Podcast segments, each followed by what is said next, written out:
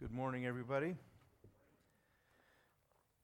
I appreciate each of you being here. Um, Tanner mentioned at the beginning of the service just how bizarre, bizarre it seems our world is now. Um,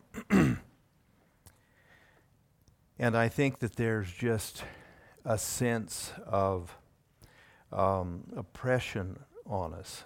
Um, maybe not on some who don't know where they're at or what's going on. Um, but I think that if you aren't um, just under, it seems a cloud, a, a burden, um, a heaviness, there's probably something wrong with you.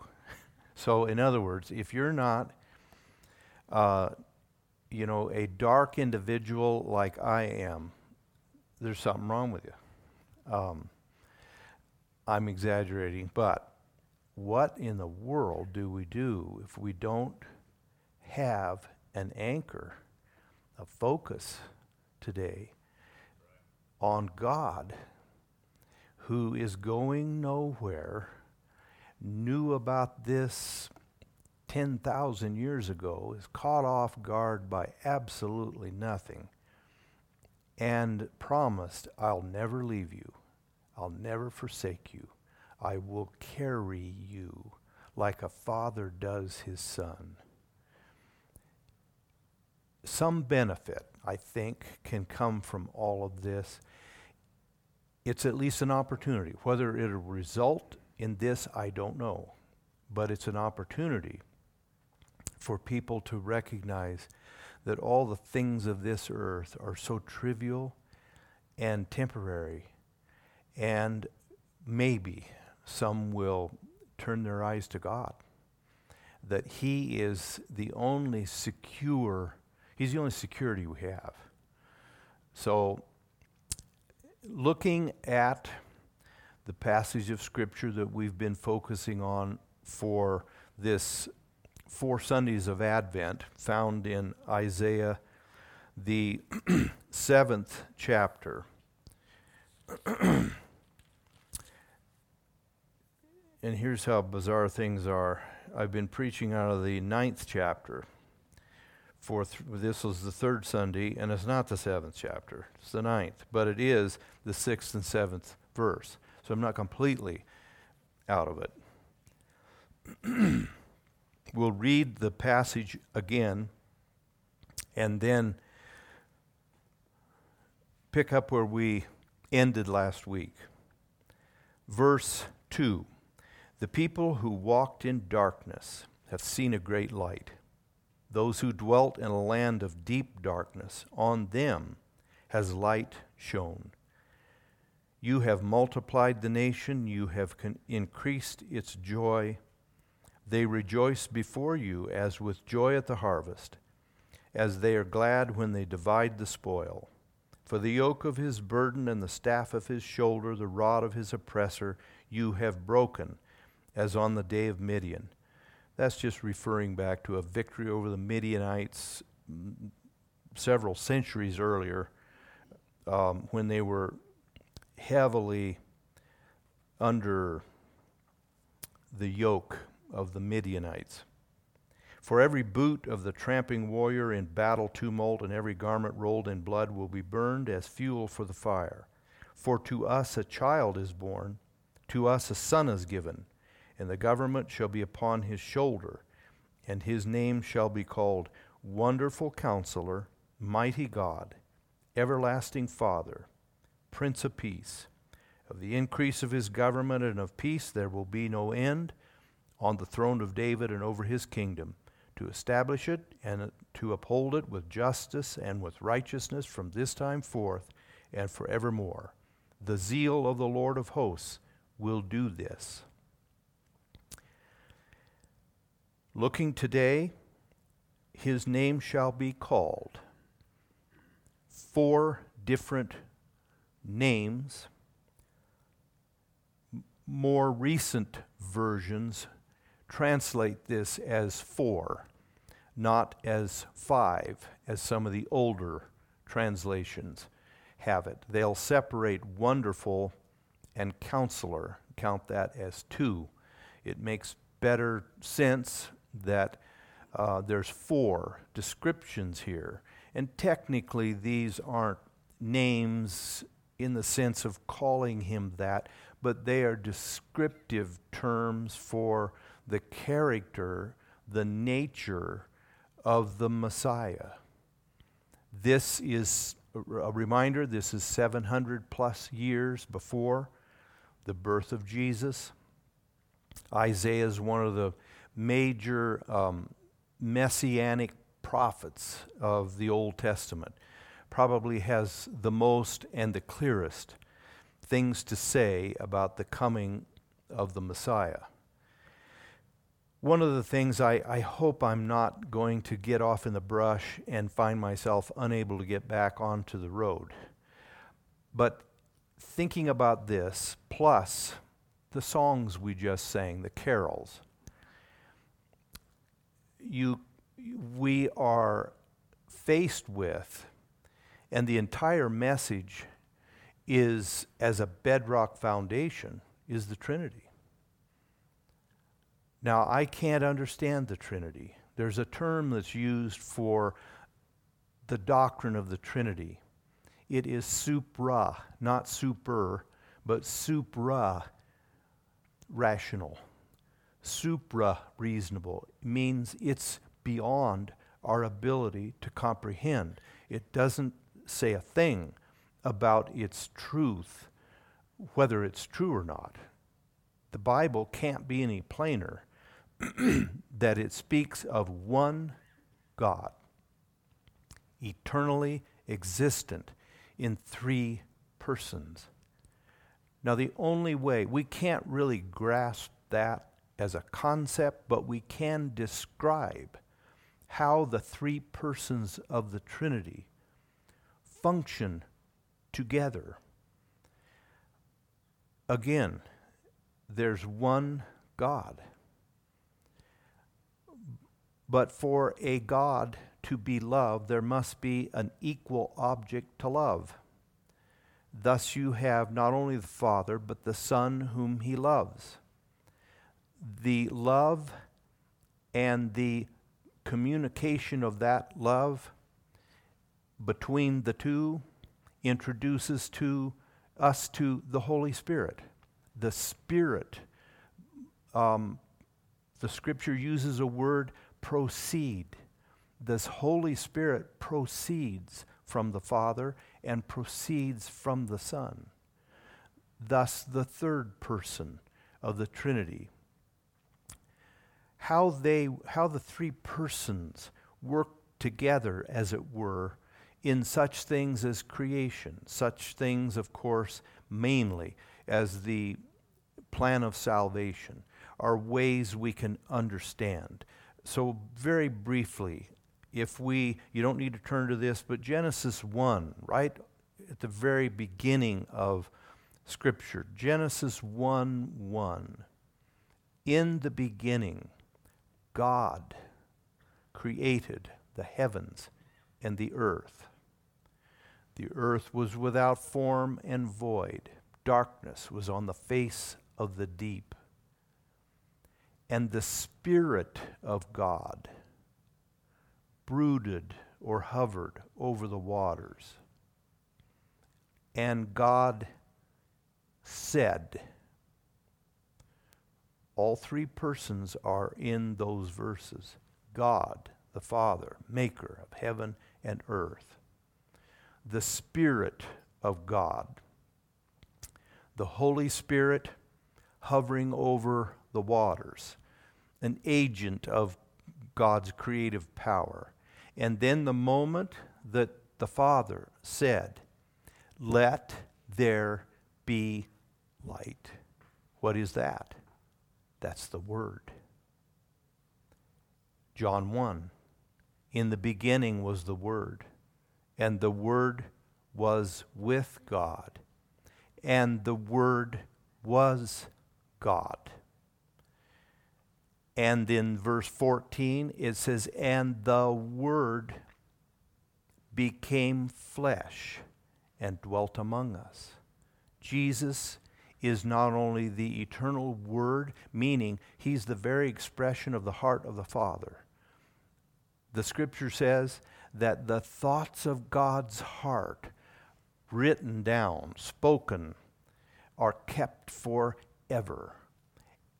Hebrews says Jesus is the very picture, the very express image of the Father. And, and I don't want to get off too far here, but Jesus made a statement about us. He said, speaking on a different subject, but it still touches here. What proceeds out of your mouth is what? The overflow of your heart. Nothing, then, that is in here can be kept hidden. It is revealed through here. We're made in the image and likeness of God. And the Father's thoughts of his heart are expressed in his word, which is Christ. Christ is the living word. He is the image of the Father who came here so that Jesus said, If you've seen me, you've seen the Father, because I am the exact image of the Father. Now, that's, I can't go too much further into that. Creation is clearly reflective of the three persons of the Trinity. The plan of salvation, I think it's a little easier to understand how the three persons of the Trinity work together in the plan of salvation. The Father conceived the plan of salvation.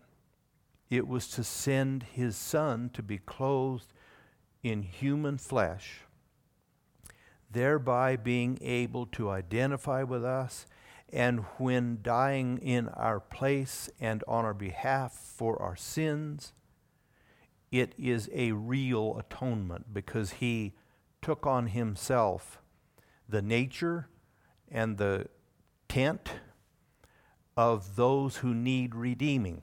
Those who need redeeming cannot redeem themselves. Someone greater, higher, and untainted with the sin that causes our need of redemption has to die and redeem us. The Holy Spirit, Jesus said, was given on the day of Pentecost. And he said, The reason is because I returned to my Father. And the Holy Spirit's job is to keep Jesus Christ in front of this world. His job is to convince the world, the whole world, of sin, righteousness, judgment. Jesus said, of sin because they don't believe me. Second, of righteousness, my example, righteous example because I returned to the Father. I, we can't see Jesus anymore like they could when he walked the earth. And then finally, he, the Holy Spirit, re- will remind us of judgment because the prince of this world is judged. The devil, our foe, is defeated. Therefore, get on the winning side. Finally, in the very issue of our own, each person's own salvation. There is the there are these actions by the three persons of the Trinity. The Holy Spirit, let's look at it this way. The Father is the great judge of all the earth. The Holy Spirit is the prosecuting attorney. He's the DA. Jesus Jesus is the public defender the Holy Spirit reads the charges against me all the time. we liken that, we'll, we'll use that as a, the term is my conscience. That's the Holy Spirit continually pressing charges against me. You did this, you said that, you hated this person, you whatever it was. You have broken God and his law. You have broken God's commandments. And so he is a 24 hour day prosecuting attorney. And he never comes up with bogus charges, they're real. The aim of the Holy Spirit is to so convict me that there will be a day, as it were, when I am spiritually, in my heart and mind, brought in before the great judge who's seated at the judgment bar to judge me. The Holy Spirit reads the charges to me and the Father, and the Father, as judge, basically can ask me how I plead. Now, this is a case where there are no Philadelphia lawyers lur- lurking around to help you out. There are no plea deals. We're guilty. The judge already knows it. The Holy Spirit presses the charges on us. And if we will let that work in our hearts take place, we will stand there and say, I too have to acknowledge I'm guilty. Now, where's Jesus at in all this? Jesus steps forward as my defense attorney. He's the public defender. I've got no money to hire an attorney. But Jesus steps forward representing me. I know what it's like to walk on this earth in flesh. I did. I died for him or her as well as everyone else. And here's the critical thing to understand Jesus never gets anybody off. Nobody is, in the proper sense, acquitted. Found, well, you didn't do it after all. That doesn't happen. We're as guilty as sin and we are under in God's kingdom, you break God's command, it's capital offense. We're severed from God, which means severed from the source of life, we die. Period. It's the ancient judgment he pronounced to Adam and Eve. In the day you eat thereof, the day you disobey me, you'll die. Deuteronomy, the soul that sins will die. But Jesus steps forward, does not say, you know, she's a really nice person if you really get to know her. He's a good guy when you really look at it. I mean, he shovels the snow for the widow next door. And he, yeah, he's made some bad choices. There's none of that. Jesus steps forward and says to the judge, He's as guilty as sin. He hasn't got a leg to stand on. So I'm not here, Jesus says, to plead for His goodness. I am holding forth my wounded hands and showing that in His place I died and I'm perfect. It is my merit that I am pleading. My sacrifice was sufficient to forgive him or her if, and only if, they plead guilty. There's no diminished capacity. There's no, well, let's get, get a psychological evaluation. No, there's none of that.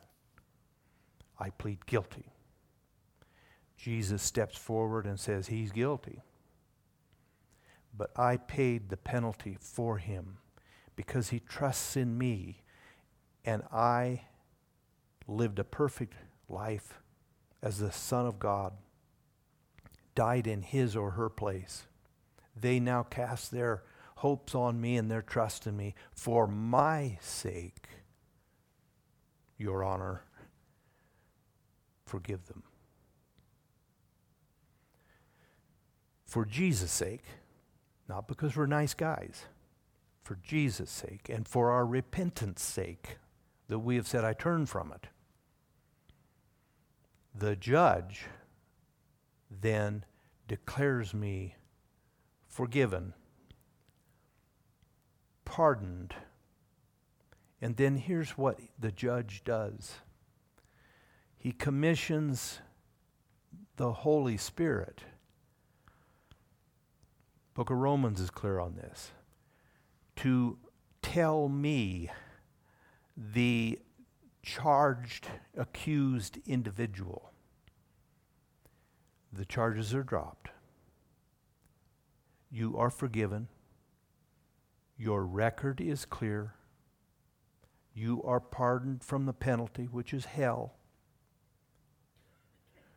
And then he, he doesn't say that. He doesn't say you're free to go. He does say you're free to go, but you're free to go do what?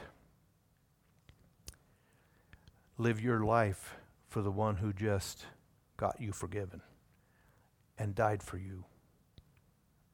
You are permanently, eternally obligated to the one who took your sins upon himself and provided your forgiveness, your redemption. Again, I can't really understand a lot of the concept of how there's one God eternally existent in three persons. But the Bible describes for us, and I think you and I can get a hold of that, as to how the three persons work together in creation and in redemption. In light of that, then we have this description of the second person of the Trinity, Jesus, the one who identified with us by taking human nature and human flesh on us, being born into this world in a stable but never for a second wasn't God. Now, maybe we'll get to two of these names, but the first one, this Jesus, who identified with us and who came as the Messiah. What does the word Messiah mean, by the way? It simply means anointed or appoint, appointed or chosen one. Again, I don't want to take too much time on this.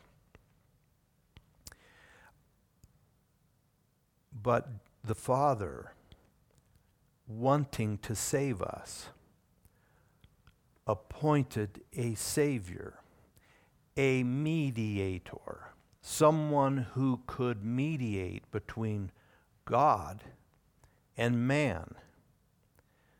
He sent his Son, who is God, to come and be man. Jesus, therefore, is the only adequate mediator. He knows me and can plead my case to the Father. He is God. He can confront me with my sins and my need of a Savior. No one else could do that. Jesus is the unique, only individual that could do that. And so Messiah is the chosen one. God the Father says, I've sent him to be my representative to you, and he will represent you to me.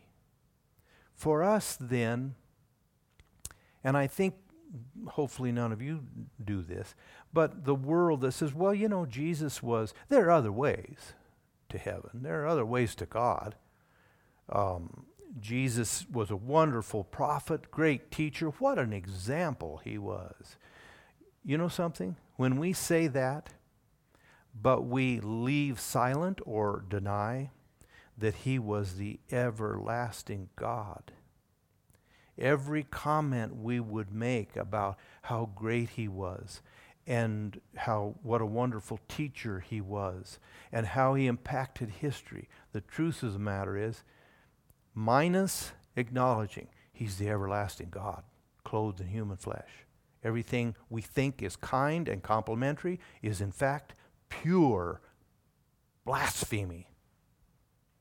It is the most wicked thing I can say to say he's a great teacher, wonderful example, but deny that he was God. What I'm really doing is I am shaking my fist in the face of the Father who said, I choose him to come into this world and represent me. Well, no, thank you. Messiah is the chosen one. And he's called Wonderful Counselor. What do those words mean? Wonderful Counselor. The word, both words are important. Wonderful is to distinguish, to set apart. It is it means there's no one like this one. No one like this one. He's wonderful. What further then? It means, to, by the way, this word wonderful is never, ever applied in all of Scripture to a human. It's only applied to God. In the other places where it's used, it's only applied to God because it is a perfect description of God. There's no one like him, there is no other. everything pertaining to God and ever, everything pertaining to Christ on earth is wonderful. Another term sometimes used is miraculous. Wonderful counselor. Everything about Jesus is wonderful. His birth, his life, his acts, his death, his triumphant resurrection, his ever living to make intercession for us is wonderful. He is wonderful counselor. Counselor means one of honorable status. Speaking of people, it's someone filled with wisdom like a Daniel who counseled Nebuchadnezzar and Darius the successor and Cyrus, the different kings of the Medes and the Persians. Daniel was a counselor to them. He was filled with wisdom. And the inference is even those pagan kings understood. He speaks for God. Well, Jesus is a divine counselor. He speaks for the Father. When he speaks, it's the Word of God. And also, the word counselor has the aspect of attorney. Jesus is my defender. Now, again, he never defends sin. He doesn't line up and say, well, let's let him off the hook. But the scripture says Jesus always lives forever to make intercession for us. He represents us in the presence of the Father because he was like us. Now, not that the Father, somehow, God the Father, doesn't know what it's like to be a human. He made us. But in a unique way, Jesus is qualified to be a counselor. Not only a counselor in the sense of an attorney, but in the sense of guiding me advising me, giving me wisdom, leading my life. Who's better suited to counsel me through the dark places of life, the difficulties that we may encounter, the surprise to us, things that overwhelm us, the deep wounds that can be inflicted on us? Who better than Jesus who walked in our place, who lived here. And when we think of it, it we could you you can exhaust the language and you can't exhaust the concept. Jesus Christ, it says the worlds were made by him and there's nothing made that was not made by him. Yet he was homeless. He lived off of charity. The charity of friends, that's what he lived off of. He, had, he said, I don't have a place to lay my head. He's God. Yet he bankrupted himself. He emptied himself to come here and be homeless. No place to lay his head. And there is a little passage in John 1. He made the world. Yet it says when he came into the world, the world knew him not. And a word that means they didn't acknowledge him. It doesn't mean they were going, well, wow, who's this? It said they didn't acknowledge him. Then the next line says, He came to his own, and his own received him not.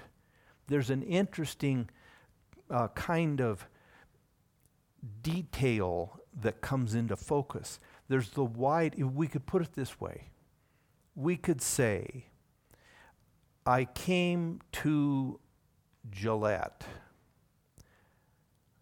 I came into Gillette, and Gillette was made by me, Jesus said. I made the world. But no one acknowledged me. But it gets worse. When it says he came to an his own, the word there really means to his own house. So you could say, Well, I came into Gillette, no one recognized me, but I could still have in my heart the hope that, well, when I turn onto my street and into my driveway and go to my front door, they'll love me, they'll acknowledge me. Jesus said, I came to my own front door of my own home, and they wouldn't receive me. Jesus knows trouble. He knows heartache. He was a man of sorrows, acquainted with grief. That's why he's able to guide me through the same kinds of things and give me the strength to endure them. And it's also why he is a faithful high priest. Priests were, even in pagan cultures, where there's no sense of the true God. There's always the sense of some foggy being somewhere that is greater than us. And literally, if it's nothing but a tree stump that the tribe falls down in front of and prays to, what does that culture do? It selects somebody from the village or the tribe to be the keeper of that tree stump and they make sure that there's a boundary around it. You don't walk on it because it's, it's holy. It's dedicated to whatever God they have a concept of. And as the priest, they're supposed to pray and give gifts and leave trinkets in front of that tree stump so that the God that tree stump represents will have favor on the villagers. Okay? Where'd they get that? That concept didn't precede God. It's a perversion and a darkening of what God taught. I'm going to send my son into your world and clothe him with your flesh. And he got hungry, he was sick, had to have been times when he was sick. He looked for a place to sleep. He, though he was God, it mattered to him what people treated him. Hebrews says he counted as nothing, he, or he didn't pay attention to the shame, but endured it so that he could have joy down the road as he redeemed us. It doesn't mean then that Jesus was immune to shame. He felt it, but he disregarded it and said there's a greater there's a greater purpose out here. There's nothing that we come into that Jesus hasn't already experienced. Nothing. Therefore, he can go to the Father and plead our case. Forgive them, have mercy. They are flawed. I've lived among them. I've felt the same things they've felt. I can therefore, as a high priest, represent them. I can come on their behalf and plead for them. That's what he does. He ever lives above to make intercession for us. Wonderful counselor. When Jesus gives us wise direction, probably ought to take it. He knows. One more. The second term, second name, Mighty God. Mighty God. It means omnipotence, it means all powerful. And the word here, this is another word, the word for God, El, which is never used in this sense, but for God. The Messiah is God. This is God who walked among us. Means he's omnipotent. There's absolutely nothing too hard for him. There is nothing that he cannot do. There is nothing that he didn't do. The miracles Jesus performed, stilling the storms, raising the dead. I have long ago lost count of the number of times I've had funerals. I've stood at the graveside and done the graveside ritual, and we say we commit the body of our beloved father, son, whoever waiting for the resurrection, dust to dust, ashes to ashes. Then we pray and we, some linger and weep, but we eventually drift away. And the grave employees, cemetery employees, lower the casket, cover it up. That's what we know there were a number of those scenes in the New Testament where the person in the casket walked back home with everybody else. That tends to stick in your memory. And that was rather commonplace. Mighty God, I have a Savior who knows what I go through and he's that mighty, he can get me out of a jam. he knows how to guide me th- between the rocks and our poor leaky ships. He knows how to chart a course to keep us safe. His whole goal bring me safe to the harbor of heaven. He can do it. He can give me strength when I don't have any.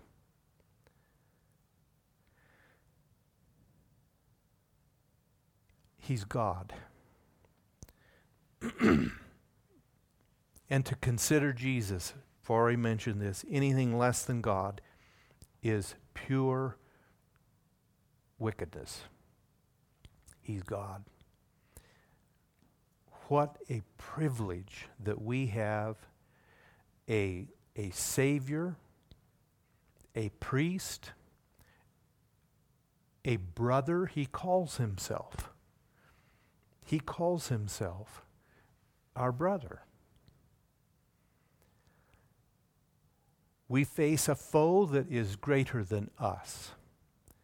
Have you ever, maybe back when we were kids, you can remember a schoolyard or playground bully and you had an older brother who would come to your rescue, spiritually, what do I do when the wrath of the enemy is directed toward me. I'm under severe temptation. It seems like the skies are dark and I don't know where to go, and my heart is heavy, and it feels like God's gone, which He isn't.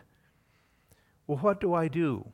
There are a lot of people that try to teach us today that we, we bind Satan and we bark orders to Satan. He's never taken a single order from anybody that's human.